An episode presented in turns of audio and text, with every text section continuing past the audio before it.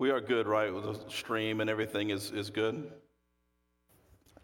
This morning, this morning we are going to tackle the number one requested topic in our Hot Topics sermon series poll. As you guys know, we this summer we changed things up a little bit. I had preached through the Gospel of Luke for about a year and a half, and um, we finished up the Gospel of Luke, and and I just I, I wanted to do something a little different. Felt in my spirit to do something a little different. So you guys know we, we had a poll, multiple choices, multiple options. And so uh, you picked six of them. And so over the past few weeks, we have been looking at each one of these topics. We've been looking at each one of these topics. And um, this morning, we are hitting the most requested topic of, of all those in the poll, and that is mental health.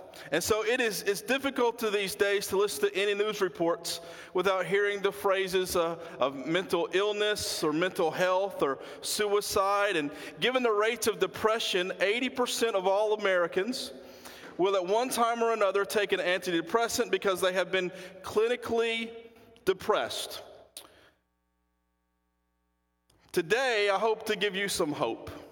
And I want to start by letting you know that if you're experiencing mental health issues, you are not alone.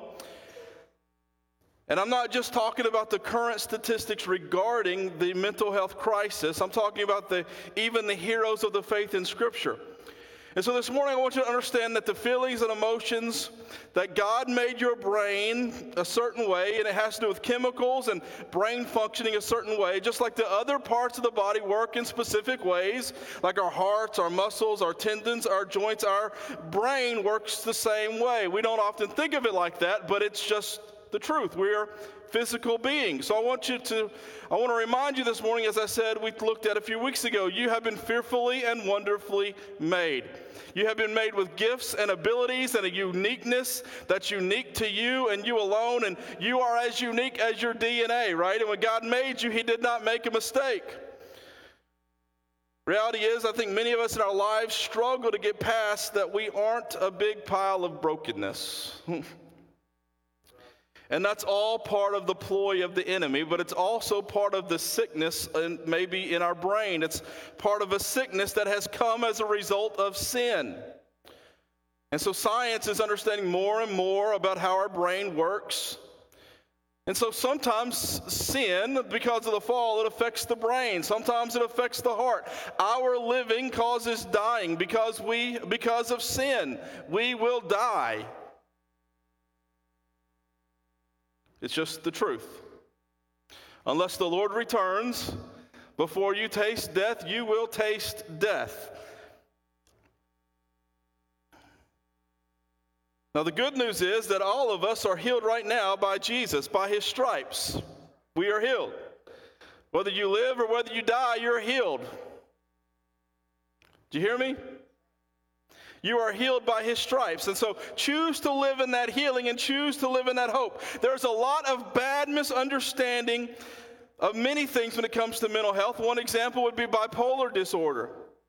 Often people use the term as if the person has become that condition. We shouldn't say, I am bipolar any more than we should say, I am cancer.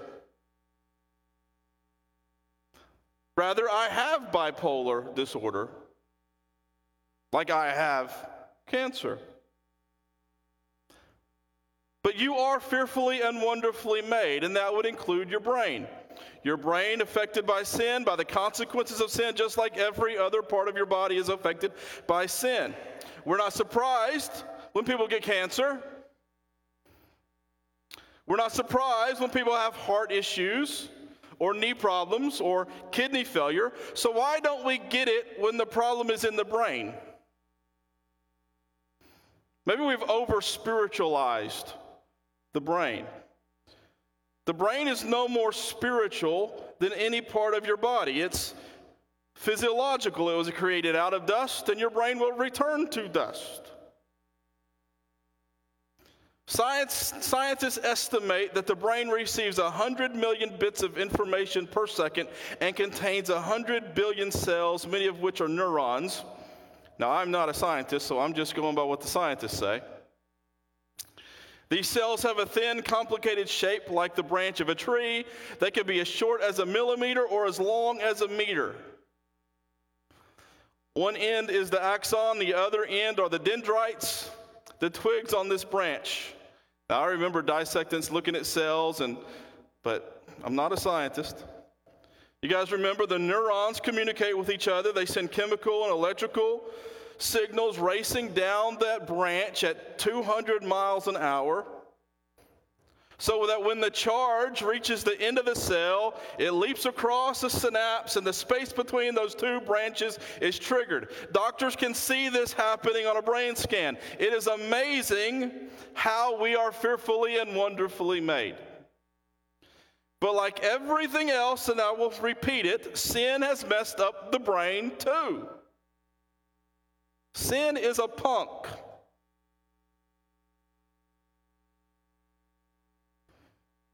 And so sometimes chemicals misfire. This organ, just like your heart, doesn't always function the way it was properly intended. So this morning, I just want to remind you that even though certain things don't always work right, in Christ, you are still fearfully and wonderfully made. You are special to Him. While the enemy wants you to believe the exact opposite that you are not special, that you have no purpose, you have no hope, you have no future, you are not loved, that you are worthless. Those are the lies of the enemy. God knows you, God sees you, God loves you. Question is, is what if we treated physical illnesses the same way many of us treat emotional illnesses? What if when someone had a heart attack, we just said, you just should trust God more? That'll heal you. It'll just go away if, if you just pray more. You just need to be stronger in the faith. I'm having a heart attack right now. It is really hard for me to even pray and muster up. Well, if you would just get that right, your heart attack would just stop right now. We don't treat the brain the same way we treat, but we should think about it in the same way. Does God heal? Of course, God heals.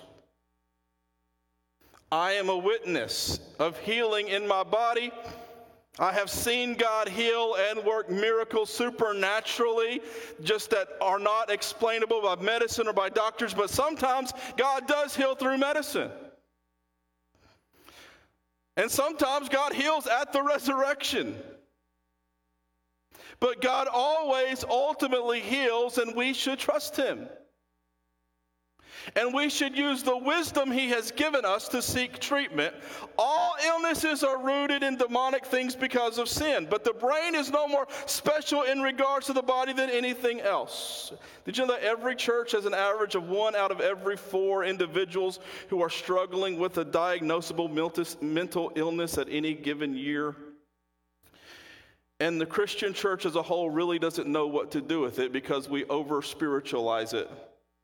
We'll talk about that in a bit. Shockingly, some, maybe this isn't shocking, some 30% of all pastors believe that mental illness is only demonic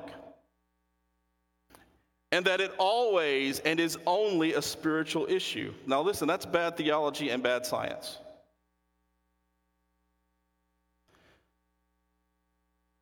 Paul tells us, though, let me remind you that we have, we have a brain, and we also, then that brain helps focus and become what our mind does. So if your brain functions properly, then you may not have to deal with some of these mental illness issues. But if there's some chemicals and some misfires that aren't working the way they are supposed to work, the way you were designed to work when you were first created out of dust, you might have depression, you might have anxiety, you might have bipolar. Those are just when the brain misfires. Some of you may worry a lot or ruminate a lot. You think about the same thing over and over and over and over and over and over and over, and it just it consumes you. Here's one way to think about that. Instead of letting it become a worry, let it become a prayer. Let it become the gift of intercession.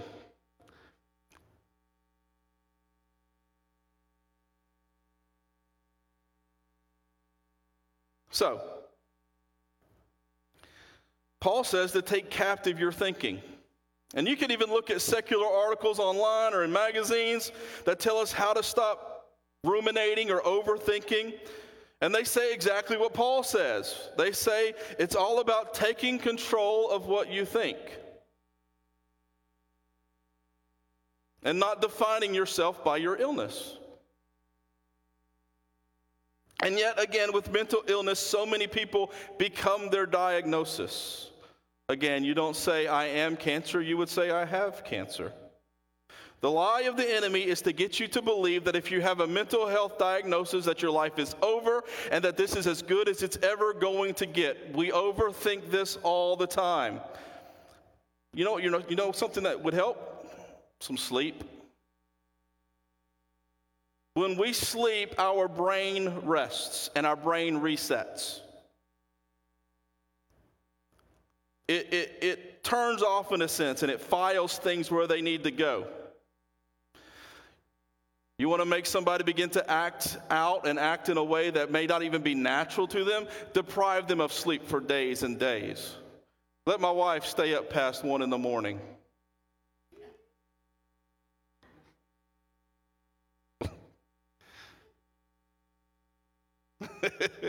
she doesn't do well if she stays up late. She's ready to go to bed. Even when we were youth pastors, a lock in, it was, she was ready, right? Those teenagers better behave. So, everybody has emotional issues. Everyone has emotional baggage. We're complex, but we're fearfully and wonderfully made. So, take control of your mind. Take control of your mind. Think on these things, Paul would say. Do what's scriptural. Tell God, I need you to intervene in this. I can't do anything about it. All I'm doing is worrying and, and over and over and over. Talk to God. Talk to God. Something else that science says and that these doctors would tell us is that it gets worse when you isolate. The more you isolate yourself in your life, the more you isolate and withdraw, the more difficult is to adapt and make changes and think differently. You actually lose the plasticity of your brain. Here's what Scripture says. The scripture tells to go off and be alone. No, scripture says don't forsake meeting with other believers. Don't forsake the assembly together. You're a family, you need to be with together. It is so important to have these relationships because it's good for your brain and it's good for your soul. So let's look at some folks again in the Bible that would say, that we could say battled some mental health issues. We're going to start with a, a guy named David. Hello, darkness, my old friend. 80% of the American population will at one time, one point or another, experience clinical depression. Depression is probably the only illness of the brain that a lot of people understand because so many folks have experienced it. Depression is one of those things that, that the human brain is, is prone to because of sin, because of fear and anxieties, and the fact that we live in this fallen and broken world. And when people have trauma or drama in their lives, what happens is your brain chemistry has to shoot out so much serotonin and all those other chemicals that it can't make enough. And so the brokenness of mankind and the brokenness of sin has affected our brain chemistry, and our brains can't keep up with the brokenness. But we do have hope because we have Jesus. Those of you who are hurting or hopeless or maybe depressed or have clinical health issues, there is hope. Because this isn't all there is.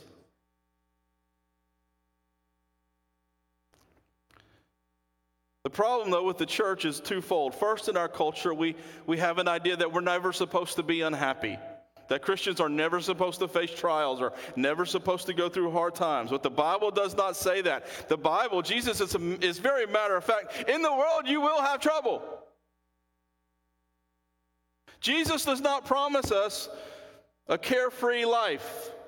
If he did, there'd be a whole lot more people following Jesus. But he does promise to go with us through the trials and the tribulations and the heartaches. He will not leave us, He will not forsake us. We can have hope.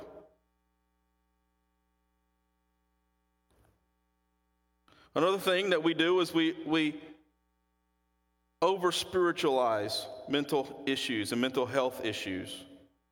We've already addressed that a little bit.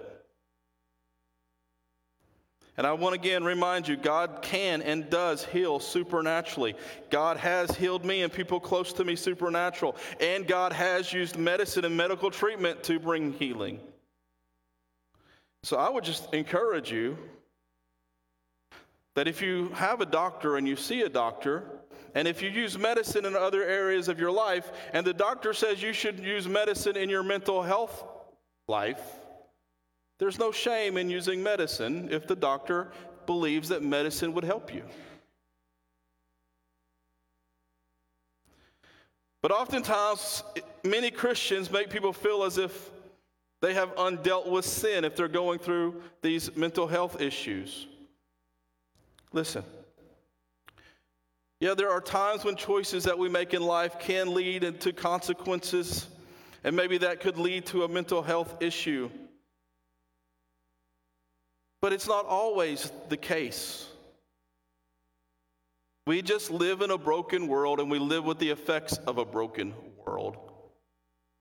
And so one day when Jesus does return and he sets up his kingdom and he wipes away every tear from our eyes and there's no more sickness or death, that includes mental health. I want to highlight a couple folks in the Bible. We're going to look at Paul's instruction, and then we're going to and then we're going to pray and close this morning. But let's start in Psalms chapter 88.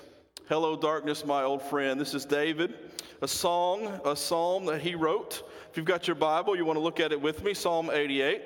Lord God of my salvation, I cry out before you. Just, let's read through this. You see if you've ever been here. See if you've ever been where, where David is. And then maybe you, you're not, you may not be a doctor, but maybe you can get an idea. He's, he, I'm going to diagnose him right now, right? Lord God of my salvation, I cry out before you day and night. My prayer, may my prayer reach your presence. Listen to my cry, for I've had enough troubles, and my life is near Sheol or death or the grave. I am counted among those who go down to the pit. I am a man without strength abandoned among the dead. I am like the slain lying in the grave, whom you no longer remember, and who are cut off from your care. You have put me in the lowest part of the pit, in the darkest places, in the depths. Your wrath weighs heavily on me. Let me just tell you something. Oftentimes, folks who are depressed and in despair, they will blame God when it's not God's fault. It's sin, it's brokenness. David's saying, Your wrath. No, God isn't mad at David. You have overwhelmed me with all your waves. You have distanced me, my friends, from me. You have made me repulsive to them. I am shut in and cannot go out. My, my eyes are worn out from crying. Lord, I cry out to you all day long. I spread out my hands to you. Do you work wonders for the dead? Do departed spirits rise up to praise you? Will you faithfully love be declared in the grave, your faithfulness in abandon, in abandon will your wonders be known in the darkness, or your righteousness in the land of oblivion. But I call to you for help, Lord. In the morning my prayer meets you, Lord. Why have you rejected me? Why do you hide your face from me? From my youth I have been suffering and near death. I suffer your horrors. I am desperate. Your wrath sweeps over me. Your terrors destroy me. You surround me like water all day long. They close in on me from every side. You have distant, you have distanced loved one and neighbor from me. Darkness is my only friend. This, this just makes you want to shout, doesn't it? This is one of those passages you read in Scripture, people just start running the aisles. David sounds like he is facing a mental health crisis. Maybe you, you wonder why this would be included in the Bible. First, let me say if you're experiencing a mental health crisis, look to the Psalms. Pray the Psalms. There is the full human experience in the Psalms, and there is hope and there is God in the midst of them. Maybe you're wondering why is this even in the Bible? Where's the good news? Where's the assurance and the reassurance? Where's the hope? Where is God? Those are the questions that he asks. So you say, well, how, you can't, you, some folks would say, well, you can't ask God these kind of questions. Well, you sure can. They're included in the Bible. These are the questions that someone who may be experiencing depression would ask. There are questions that many of us have asked when we struggle with anxiety and depression. So I would just say, Thank you, Lord, that you have included Psalm 88 in your scripture because it acknowledges that being a believer is not all happiness and yay, God, spirit fingers. Stuff happens in our lives just like it does in the lives of unbelievers. There are times when God feels very far away, very hard to see through the haze of our weaknesses and our limitations, though sometimes they are the reality of this imperfect, fallen world. The writer of Psalm 88, if he was not suffering from depression, the person knew what depression felt like. Even God in your depression may feel like darkness. But depression is a liar. It tells you that you're worthless, that you have no friends, that you're beyond hope, that you have no future, that you are only a burden to others. Depression is a liar.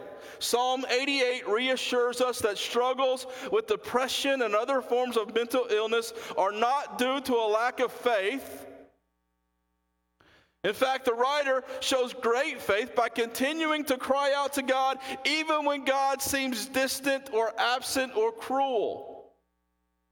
It takes more faith to believe God when it's hard than to believe God when things are easy. So, Psalm 88 tells us that doubt and difficulty are not a sign of a lack of faith. Sometimes there are dark parts in our journey. And one of the most harmful misconceptions about depression and other mental illness is that they're a sign of weak faith or of a weak person. Sometimes believing that, Christ, that they're being helpful, Christians will tell somebody dealing with depression that they can get better if they just pray more, read their Bible, be more thankful, or be more positive, be more optimistic. Now, listen, those things are helpful, right? Don't abandon those things. Don't abandon those things. But recognize that there may be some issues happening within your brain that you, that you need to have a doctor to speak to. Depression is an illness. You wouldn't tell someone with the flu or cancer just to pray more or think good thoughts. If your kid has a fever, you give them a Tylenol.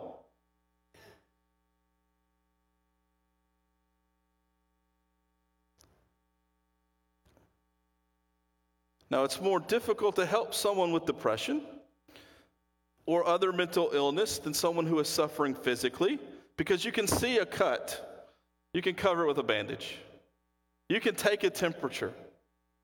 An x ray can reveal a broken bone. You can look at someone's throat, and the doctor can determine if they have strep throat, and they can give them an antibiotic. But mental illness is, is, is not as visible often especially to the one experiencing it, but mental illness can be just as debilitating or even deadly. So, how can we, the people of God, the body of Christ, how can we help? First, we need to get rid of the stigma of depression and other mental illness instead of simply implying that mental illness is always and only a faith issue. We must acknowledge it's also a medical, can be a medical issue.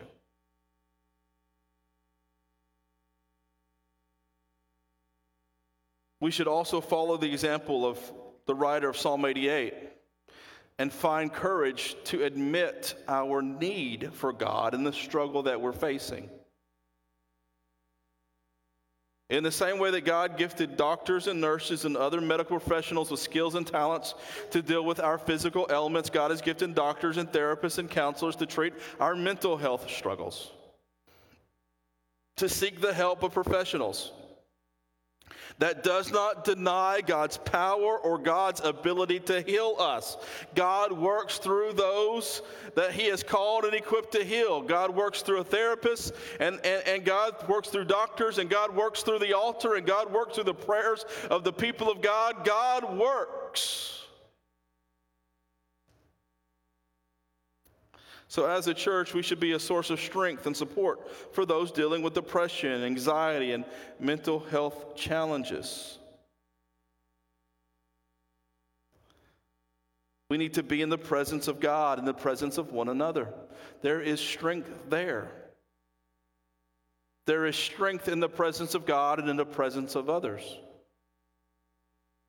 Now, hear me, church, and, and I plan to talk on this more in a bit, but Depression may be a mental issue for you.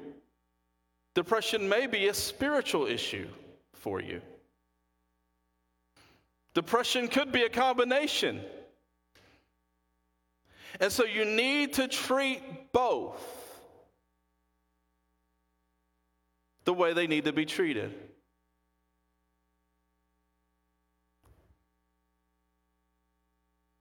If your anxiety or depression is keeping you from doing things you need to do, you need to get help.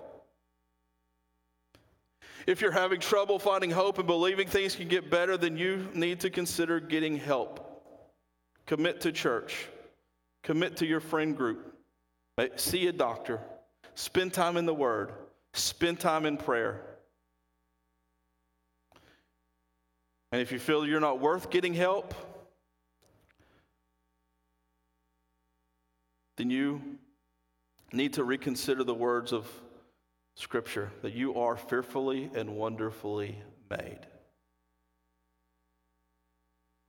If you feel like hurting yourself or that the world would be a better place if you weren't in it, you need to get help immediately. Call a hotline, call a friend, get into the Word, call Lee and Wayne, Call me.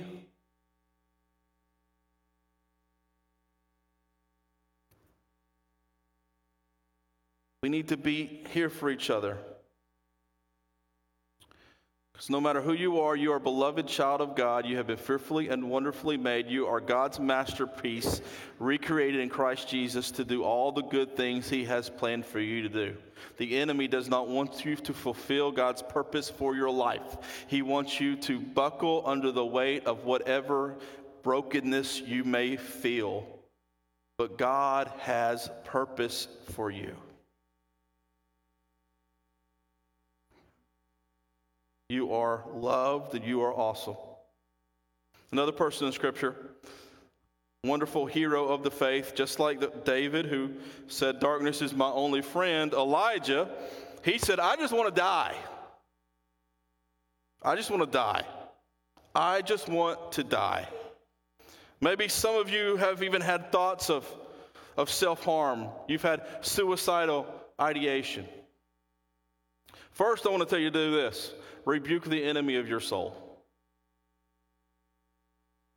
Because the enemy came to steal, to kill, and to destroy. He wants to kill, steal, and destroy your life. First of all, rebuke the enemy. Don't give him voice in your life.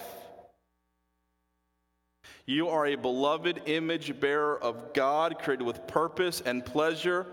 And, and this Satan would like nothing more for you to give up and give in to those negative thoughts. So rebuke the enemy rebuke the enemy, but also seek help. Get a therapist, talk to a friend, go to a counselor, see a doctor, spend time with Jesus. And hear this, you are not alone. First Kings, you're not alone in these ideas and these thoughts. First Kings chapter 19, Ahab told Jezebel everything that Elijah had done and how he had killed all the prophets with the sword. So Jezebel sent a messenger to Elijah saying, May the gods punish me and do it so severely if I don't make your life like one of them by this time tomorrow. Then Elijah became afraid and immediately ran for his life. When he came to Beersheba that belonged to Judah, he left his servant there, but he went on a day's journey into the wilderness. He sat down under a broom tree and prayed that he might die. He said, I've had enough, Lord. Take my life, for I'm no better than my ancestors. Then he lay down and slept under a broom tree. Suddenly, an angel touched him. The angel told him, Get up and eat. Then he looked, and there was this, and, and there at his head was a loaf of baked bread and, and hot stones and a jug of water. So he ate and drank and lay down. Then the angel Lord returned for a second time and touched him. He said, Get up and eat, or the journey will be too much for you. So he got up, ate, and drank. Then, on the strength from that food, he walked 40 days and 40 nights to Horeb, the mountain of God. He entered a cave there and spent the night. Suddenly, the word of the Lord came to him and said to him, What are you doing here, Elijah? He replied, I have been very zealous for the Lord of armies, but the Israelites have abandoned your covenant, torn down your altars, and killed your prophets with the sword. I alone am left, and they are looking for me to take my life. Then he said, Go out and stand at the mountain in the Lord's presence. At that moment, the Lord passed by. A great and mighty wind was tearing at the mountains and was shattering cliffs before the Lord. But the Lord was not in the wind. And after the wind, there was an earthquake, but the Lord was not in the earthquake. And after the earthquake, there was a fire, but the Lord was not in the fire. And after the fire, there was a voice, a soft whisper. When Elijah heard it, he wrapped his face in his mantle and went out and stood at the entrance of the cave. And suddenly a voice came and said to him, What are you doing here, Elijah? I've been very zealous for the Lord God of armies, he replied, but the Israelites have abandoned your covenant, torn down your altars, killed your prophets with the sword. I alone am left, and they are looking for me to take my life.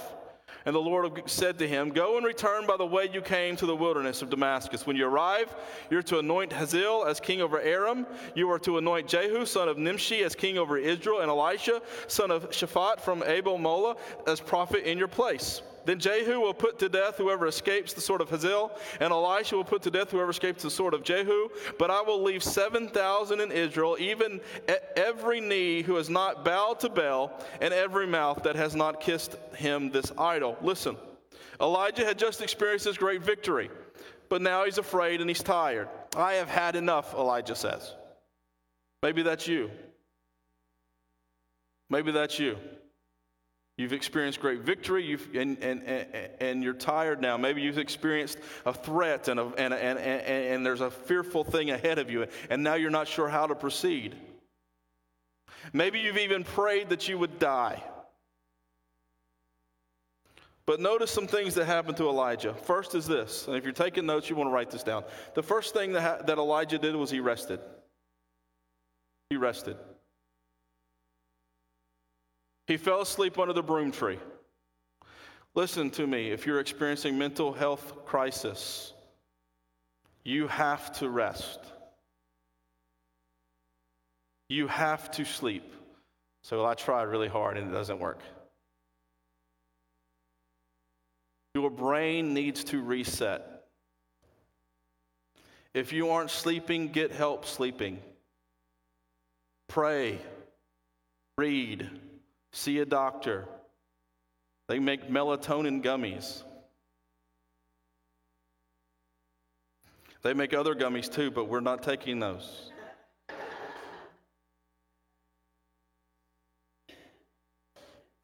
Get some rest. Get some sleep. You need it. God gave us a Sabbath day for a reason. Secondly, what did he do? He ate food and he drank water and he rested some more. Take care of yourself. Eat better. Drink more water. Your brain needs water. Let's pause.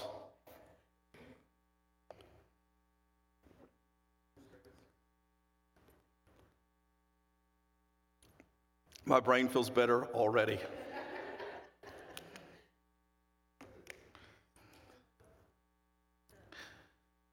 Eat better, drink more water, your brain needs it, and you need to get some more rest. If you overdo it physically, you will overdo it eventually, you'll overdo it mentally, and you'll overdo it emotionally. Thirdly, he got some rest, he ate, he drank. Thirdly, he had an encounter with God. We need to meet with God in the cave of our mental anguish. We need to move our focus from the wind and the fire and the earthquake and all the things that want to distract us and pull our attentions. And we need to listen to that still small voice of God in the midst of all of the chaos around us. He had an encounter with God. And fourthly, you need to remind yourself that you belong. When Elijah thought that he was alone and that no one cared and that nothing he did mattered, that he had no purpose, he became ready to die.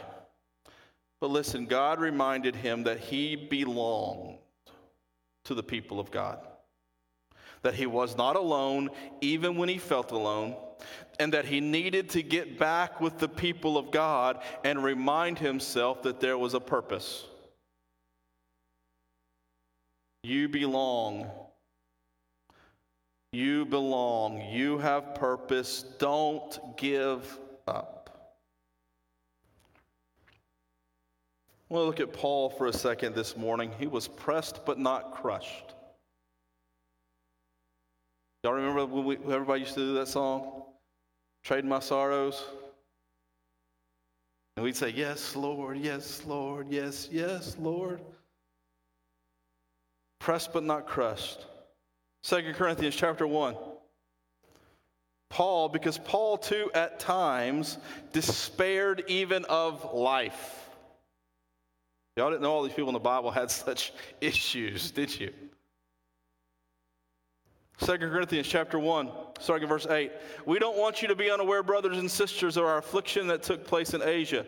We were completely overwhelmed beyond our strength so that we even despaired of life itself. Indeed, we felt that we had received the sentence of death so that we would not trust in ourselves, but in God who raises the dead. He has delivered us from such a terrible death, and He will deliver us. We have put our hope in Him that He will deliver us again, while you join in helping us by your prayers. Then many will give thanks on your, our behalf for the gift that came to us through the prayers of many. So Paul felt completely overwhelmed. He felt like he despaired even of life. He needed the people to pray for him. Why? Why? Why? Well, in 2 Corinthians chapter 6, we see it was because he was a minister.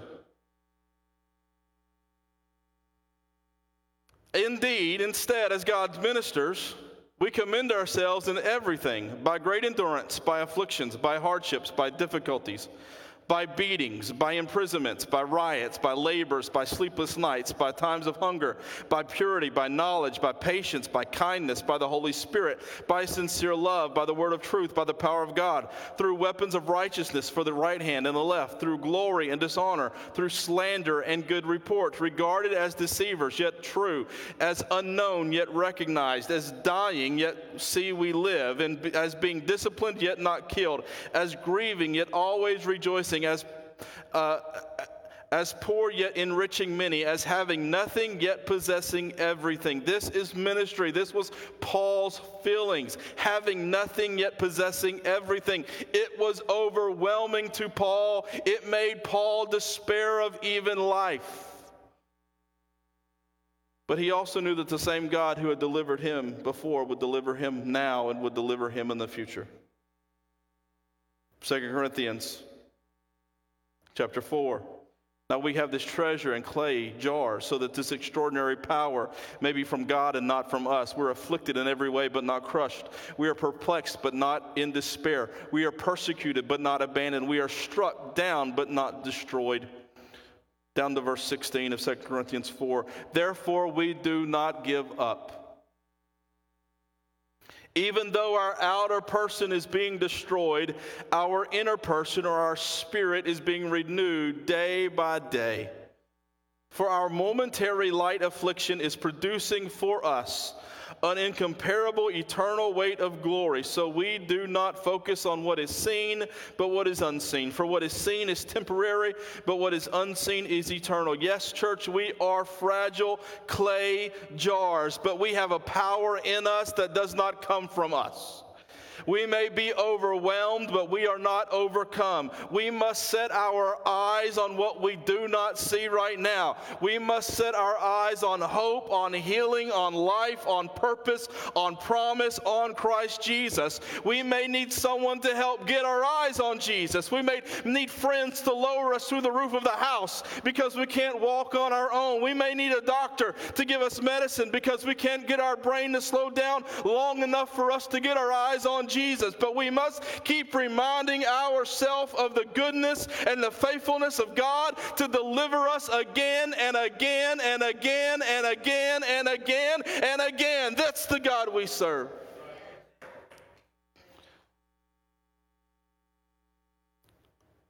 We need to get our mind, body, and soul under control.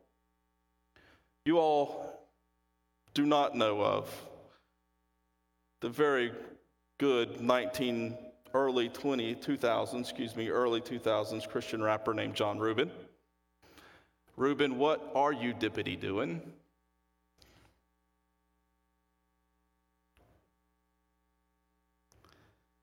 He had a song that said that was called identify.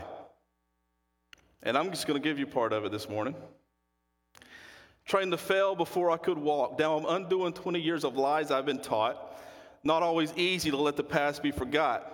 When memories keep you caught, let's travel back. Now hold up, stop. Why? Because if I dwell on the past, I get focused on who I'm not. I strive to stay away, but that ain't easy. Man, when who I wants to control my destiny, testing me, man. It's got me tripping. In these moments of despair, I feel my foundation slipping. It starts ripping, leaving me broken. Now I'm completely confused and I'm vulnerable and open. I try to run, but who am I running from? See, with what within my ba- myself, this battle has come. So basically, you say it's up to me because my greatest ally or my worst enemy. Because I'm my greatest ally or my own worst enemy.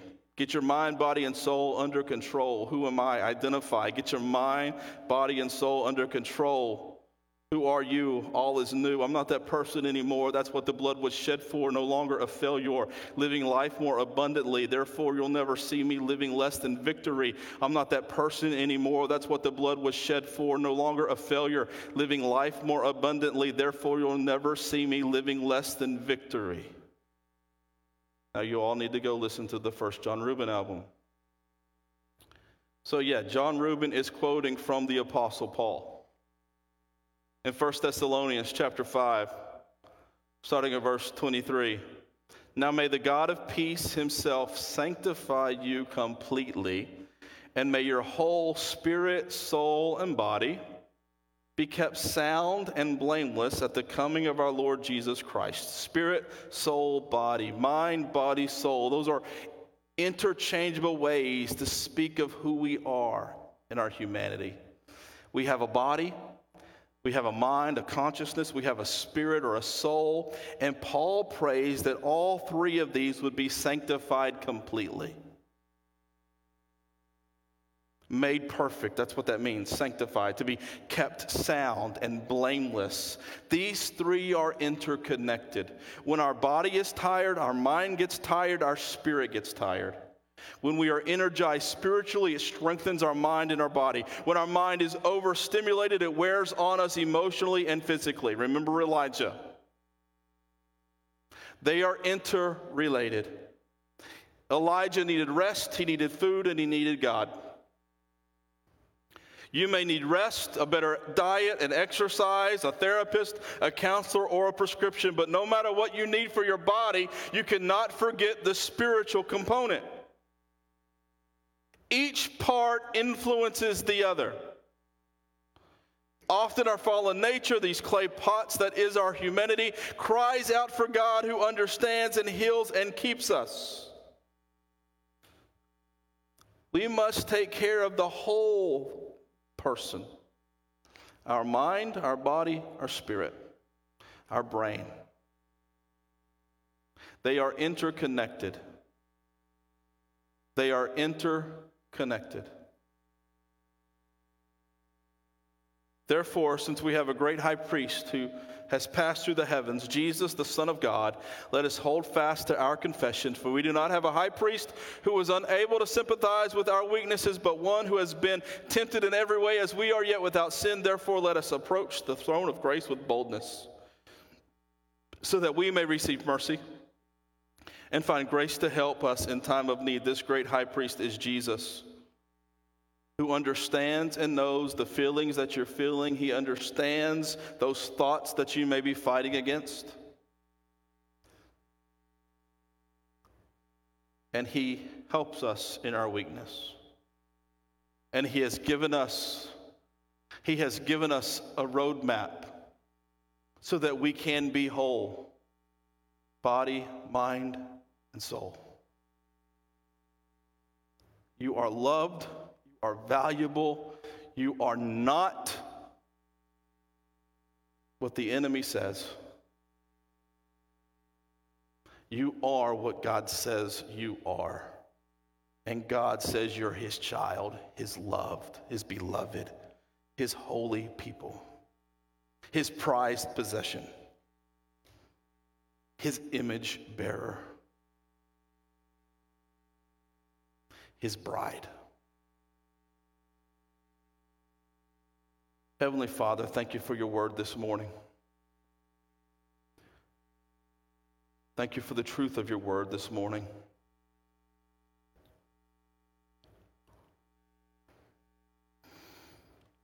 Lord, statistics would tell us that just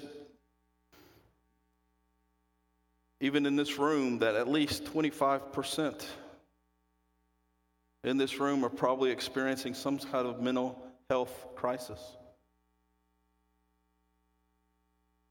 Maybe there are in, some in this room have been given a diagnosis.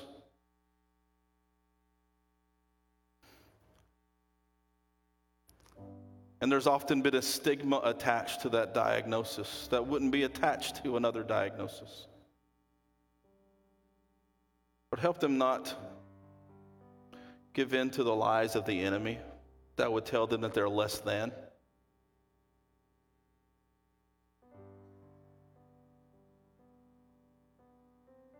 But they are valued.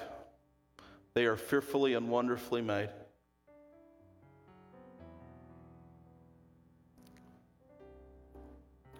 And the same Jesus that died on the cross for our sin died on the cross for our healing. And we can trust Him and follow Him. And we can keep our eyes focused on Him. And He will walk with us every step of the journey to healing and wholeness. When it comes, I don't know, but you walk with us through every step of the way, all the way to healing and wholeness.